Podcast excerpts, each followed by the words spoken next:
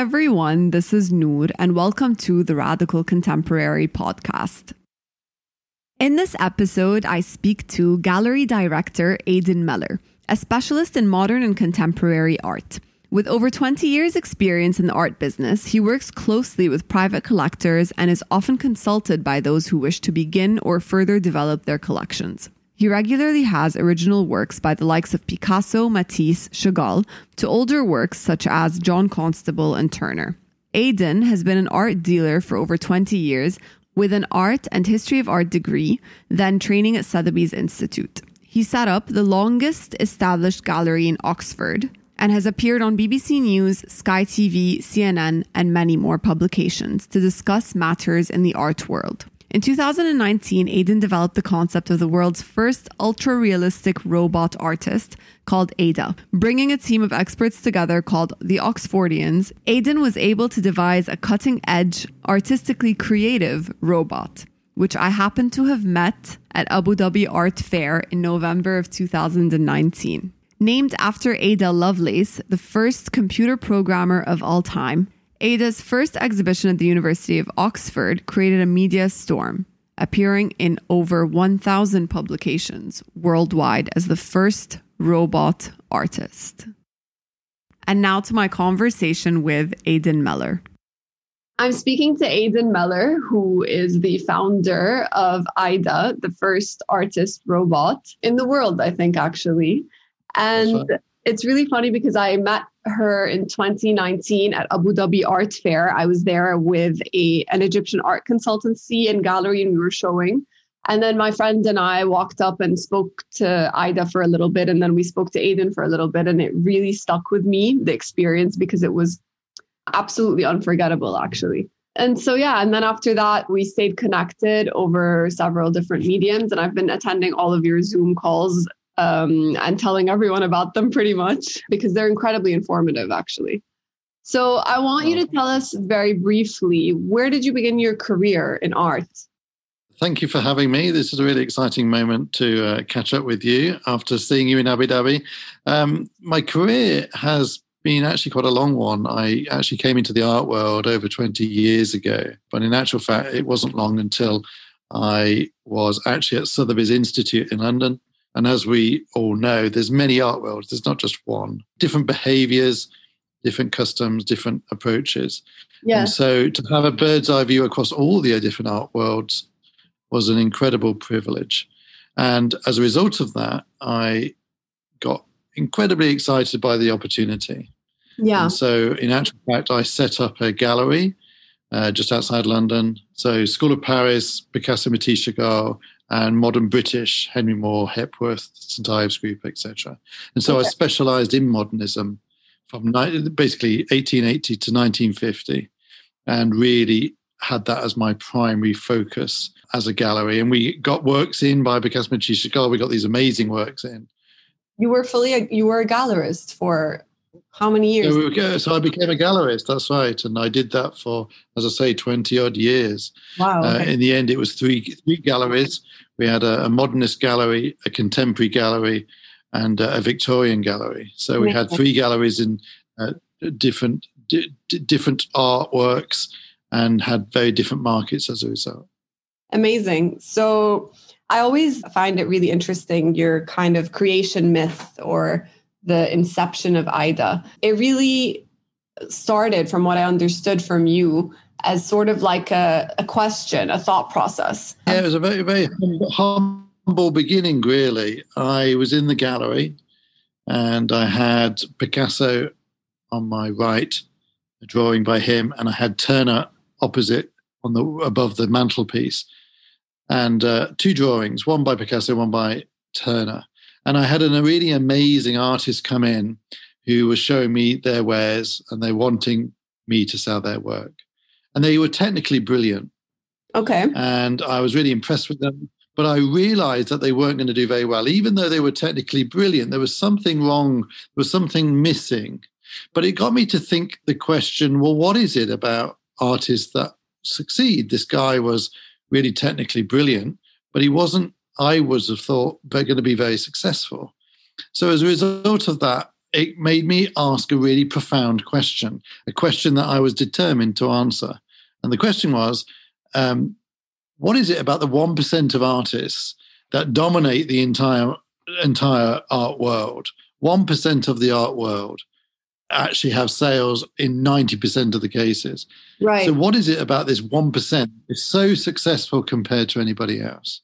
And so I went home, I got went into my spare bedroom, I got some wallpaper and I put it onto the wall and I wrote uh, used them as columns Picasso, Matisse, Chagall, you know, all of the different top artists, right from the Renaissance period right up to contemporary.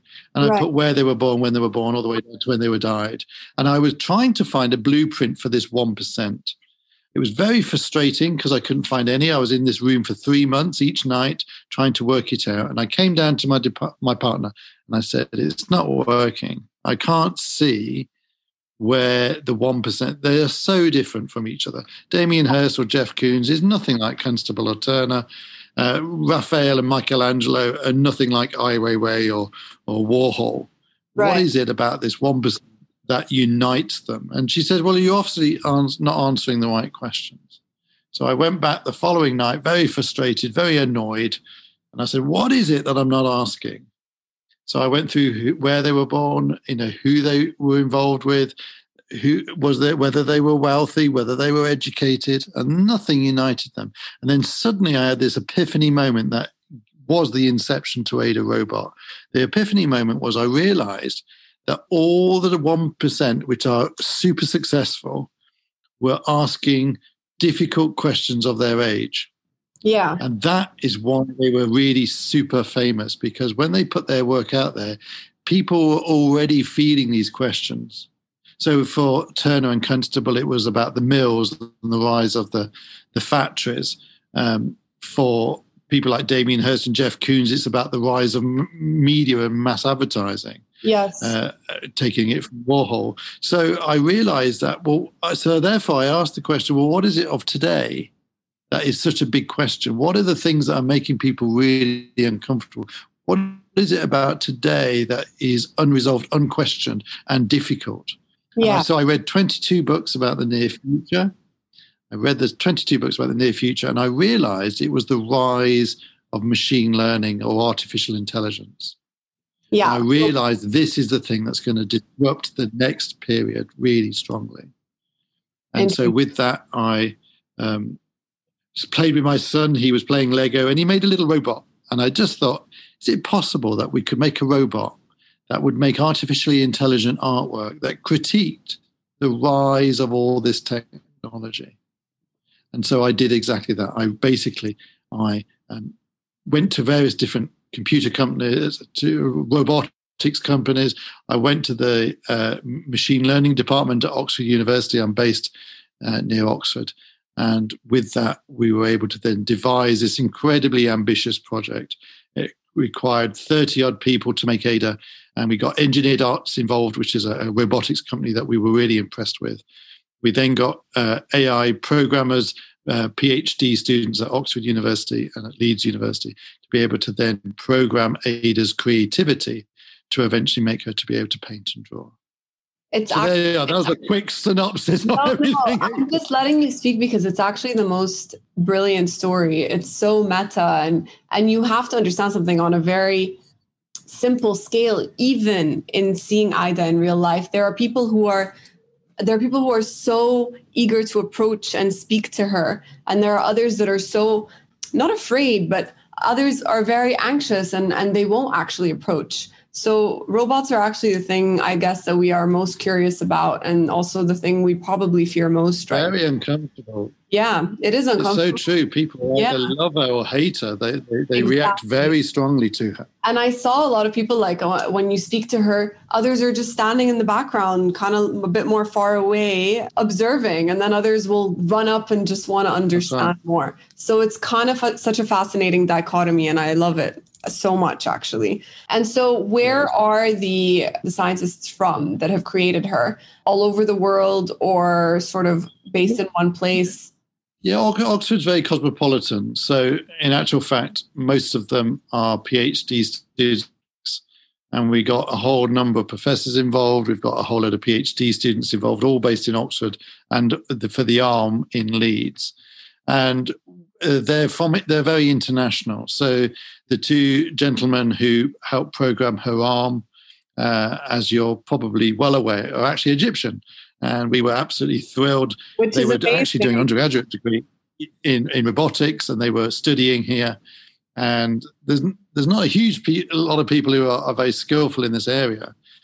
So the pool so this is actually so interesting. So then it's kind of like a, a, mix of people and, and and individuals and cultures that ended up making this robot artist that that over is, 30 people. That's right. right. Yeah. And so I'm so happy that they're Egyptian because I'm Egyptian, which is um, that, that makes me really connect a little bit more, I suppose. So Ai-Da began showing her work. You started taking her to art fairs. So, how did a fair like Abu Dhabi come about? How do you introduce a concept like this to such a fair? Again, we were approached because when we did the first exhibition at Oxford University, what we were shocked by was the media response. There was over 900 publications cover that first exhibition. The interest in her, and it went all over the world, from the Far East and China to America uh, to the Middle East. All it really was a global story. And as a result of that, because we had so much coverage, we then got an enormous amount of inbound traffic. So the first place we went to was the Barbican in London as part of the Wired magazine event. We then went to actually to Ars Electronica in Austria. We then did a whole range of things. We went to the Tate Exchange at Tate Modern. Amazing that we were at Tate Modern after only a few months of her being made. But that shows again the interest in her as part of their Tate Exchange program. We then went to the Middle East. We went to Dubai as part of Harper's Bazaar, and then as part of their uh, such huge category. names, such very big names. For kind of a start, it began, I suppose, in 2019. Correct? Yeah, that's right. That's right. And so for a year, you, yeah, you hit a lot of milestones in one year, and that must have been quite overwhelming, actually, for you as the creator. How were you absorbing all of that? It was exhausting. I mean, it was completely overwhelming. To suddenly have the spotlight on us yeah. Oh. as much as that was was extraordinary. And we realized that we had absolutely broken new ground here. I think the reason the interest in Ai-Da, why is there so much interest in her? Because I think people thought robots were going to deliver pizzas or they were going to do, you know, Amazon logistics. They didn't think that they would get into a very human occupation like art. Right. And so it was a bit threatening, a bit worrying, and then suddenly this this robot comes along that does something that is considered purely artistic, purely human, and yeah. it was oh my gosh, what is this? This can't be. And of course, algorithms can be creative. There's a huge. Well, it's not a it's not a debate. It, it, you know, it's it's factual algorithm. Yeah. We use Professor Margaret Boden's definition of creativity that something creative has to be new, surprising, and of value. And when we spoke to the programmers who were devising right. the programs to be creative, we said they have to be new, surprising, and of value uh, as programs, and which of course we did as a so everything Ai-Da does is unique to her. There is no other robot that can do what Ai-Da does. And so we were individually programmed for her, and they are, as I say, highly creative. We we, we we're very every picture she draws is different. Even if she saw you twice, she would do two, two portraits of you in different ways. And she can never repeat the same thing. And so um, people say, is she just a copier, just following programs? Absolutely not. She is following programs, but uh, in actual fact, the aspect and creativity within the program makes her very highly creative. I find so interesting that she is essentially a robot. And so it kind of breaks down all the barriers of this idea that an artist's work becomes more valuable as they grow older and eventually pass away and and then we have all of these conversations now about NFTs and making sure that work is has longevity and credibility and and value. So what are your thoughts on that and the idea of how much work she creates and, and the interaction with, for example, installation work, like going bigger and, and going bigger, going home, I suppose. It's it's actually an amazing thing. Yeah, no, that's right. Well, the, during the pandemic, we obviously were not able to travel. And so, yeah. as a result of that, we really just focused on her abilities. So, during the pandemic, her abilities have got hugely more remarkable. And right. so we've really spent a huge amount of time this last year and a half really trying to develop what she's capable of doing. So she's now gone into sculpture, she's now done performance art, she's now been able to do so many more things.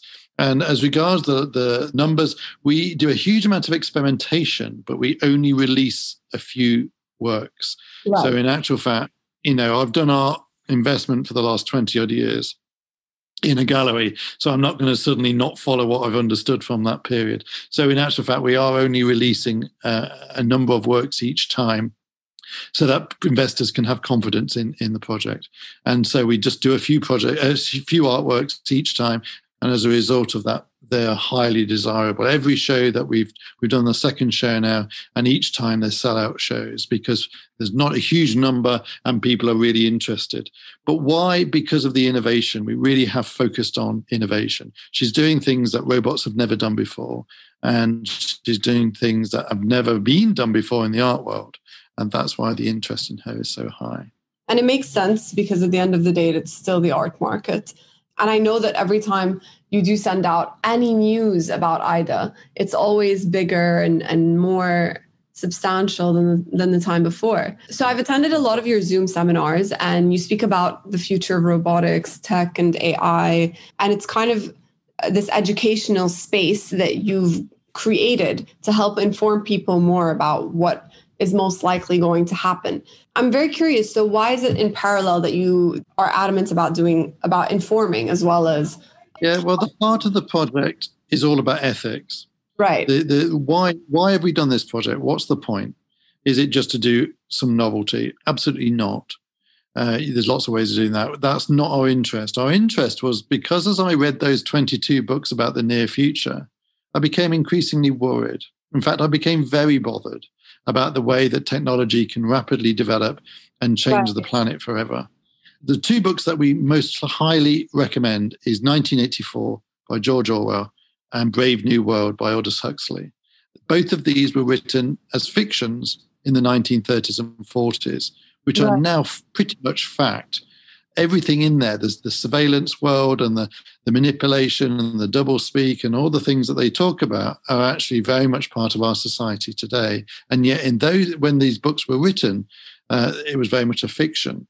So that bothers me that we become um, so blasé in the fact that technology is impacting our lives so greatly. And as a result of that, we thought, well, actually, this really does need to look at be looked at ethically.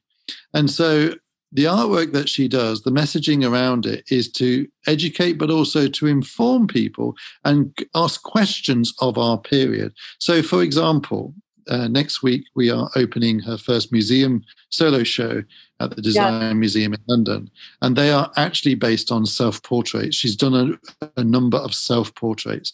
Now, how can a robot do a self portrait? How can there be a self when there is nothing conscious, nothing sentient, nothing of human behind yeah. it. There is nothing living here. Ai-Da is not alive. And so, as a result of that, how can you have a self portrait with no self? So, why have we done that? Well, we've done that because actually that's what we are doing all the time. We are creating our own self portraits digitally. Every yeah. time we go online, every time we click like or we go go to Amazon or go to Google, we are actually putting forward things that we're about, our portrait of ourselves. And we're doing it as a digital portrait. So Ai-Da, right. by devising her own self portraits, is saying, Do you realize that you are creating a digital self portrait? In addition to that, there's also this year, 2021, the first year of significant use of language models. Language models have been around for some time, but with the new bigger language models that are coming through, GTP3 as an example of that, these language models mean that we can start talking to machines and they talk back to you. And it's not going to be long until we don't know the difference between a machine and a human. And they can also write, they can do reports, they can do books, they can do uh, written stuff for the, uh, the press or for the internet. And so we're going to get to a period of time now in the next couple of years where we're going to have increasing use of language models. And again, another self portrait. What is it that we're going to be involved with when we read this stuff? Right. And so Ai-Da is doing these self portraits, and she's also devised a font that says this is the difference between a machine and a human. We need to know the difference. Yeah. Because if not, what's to stop small groups grabbing hold of this technology, grabbing hold of these language models, and being able to then manipulate on a massive scale yeah. all of the different messaging? You won't know who you're talking to. And that is quite a worry as we're so digital now. And understanding that essentially, even if you are rejecting the idea of cyborgs, you have your phone and it is an extension of you. And therefore, you essentially are a cyborg yeah, already. But these are things people find Absolutely. difficult to absorb, no?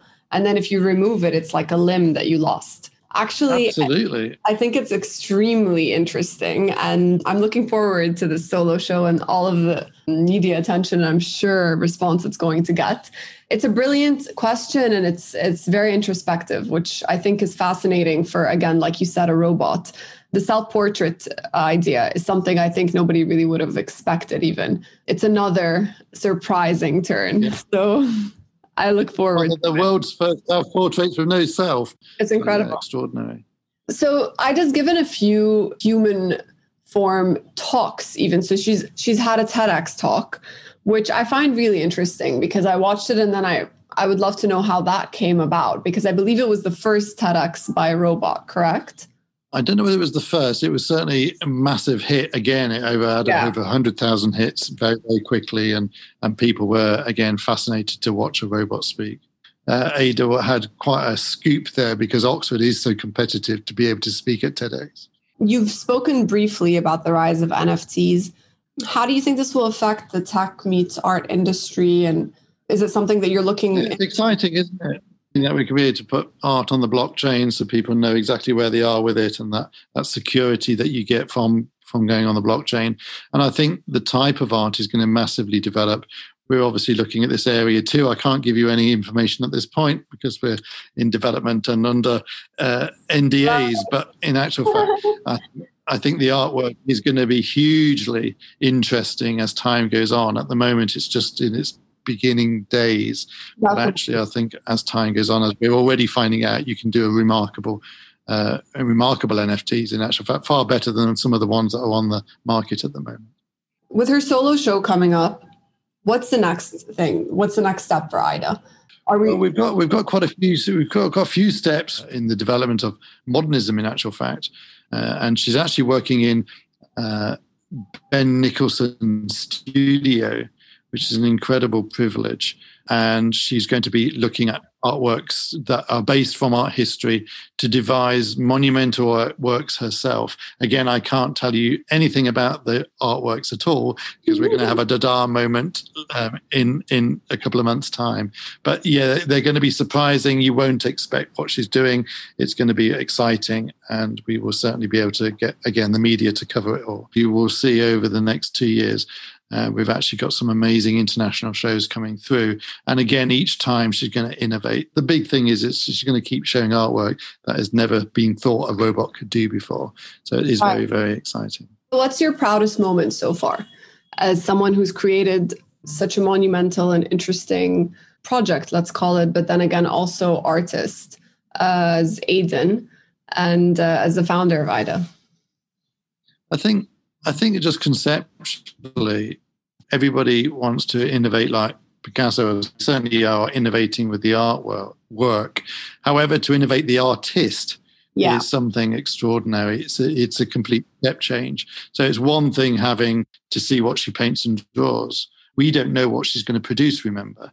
So right. we are looking at what she's producing and painting, and so we're wanting to see how she does it. And uh, it's really exciting to look over her shoulder to see the artwork that she's she's doing, and that has got to be exciting. Okay, and so what's next for Aidan as you? For me, it's looking after the team. She has a quite a large team around her. We are working with lots of different programmers, uh, working with her abilities. She's going to, as I say, get ever more capable. And that's been really exciting to see her capabilities increasing all the time and just making sure that it's completely academic. We are an academic, but as well as an ethical project, we're also an academic project. So yeah. we're making sure that the academics are really on board with understanding what we're doing. We're very transparent in what we do, so right. people can come and see. because what we found that actually the tech community have really been uh, very applauding what we're doing because we are transparent, we are showing them what we're doing, and therefore they're um, just the whole uh, trust in the whole project is very high because people can see how we're innovating with the actual tech itself. So it's not just the art world that we're doing on an academic background, but also the uh, tech world, and we're making sure that we're good for them as well as good for the art world. But of course, it goes cross disciplinary as well. It's not just the robotic world and the art world. There's many other people pulling on her. We're well aware that she works on a many number of levels, and people see and project and, and use an insight into her in lots of different ways. And I really do see that very clearly the transparency as well as the the educational aspect and taking care of being ethical. And I think this is hugely important. And I thank you so much for sharing this information with us. And I thank you for sharing your talks on Zoom. So let's say if you would love to attend one, how how can one go about doing that? Yeah, the best the best things to do is just to go to the website aidarobot.com, ai-darobot.com. You will be able to contact us, send us an email, and tell us what your inquiry is about. We've had people who wanted to collaborate with us. There's people who want to, Ai-Da to go to see where you know they're involved with something. They want Ai-Da to go. All of those sorts of requests, all those, um, by all means, contact us, and then from that we can talk about when she's got quite a busy schedule. She is pretty busy, and as the pandemic eases, we are going to do a lot of international travel when we're safe to do so. Um, but yeah, it's it's an amazing few years ahead, and like I say, what's in the pipeline is even more exciting. Uh, so looking forward to uh, sharing that. But if you want to be part of it, yeah, just contact us. We can put you on the mailing list as well. That's great. Thank you so much, Aidan, for your time, and thank you for allowing us to see a completely new perspective. And I hope that people are open to it and open to learning more and understanding and following Ai-Da's solo show coming up. And I look forward to seeing you in Cairo very soon. Once yeah, very exciting. And Ai-Da will have a moment, uh, really yes. incredible privilege to be part of uh, a whole art scene in, in Cairo. We're, we're incredibly thrilled to have Ai-Da at the pyramids, and we can't wait to get there. I look forward to it so much. Thank you so much for your time, Aidan. All the best. Thank you for thank you for the interview. Take care. Thank you for listening, and don't forget to subscribe, give us a review, shoot me a text, or direct message us on Instagram at Radical Contemporary, where we'd love to hear your feedback and the topics you'd like to listen to. Also, you can check out our website, www.radicalcontemporary.com, where all of our content is available. Finally, we'll be hosting a new guest every week, so stay tuned.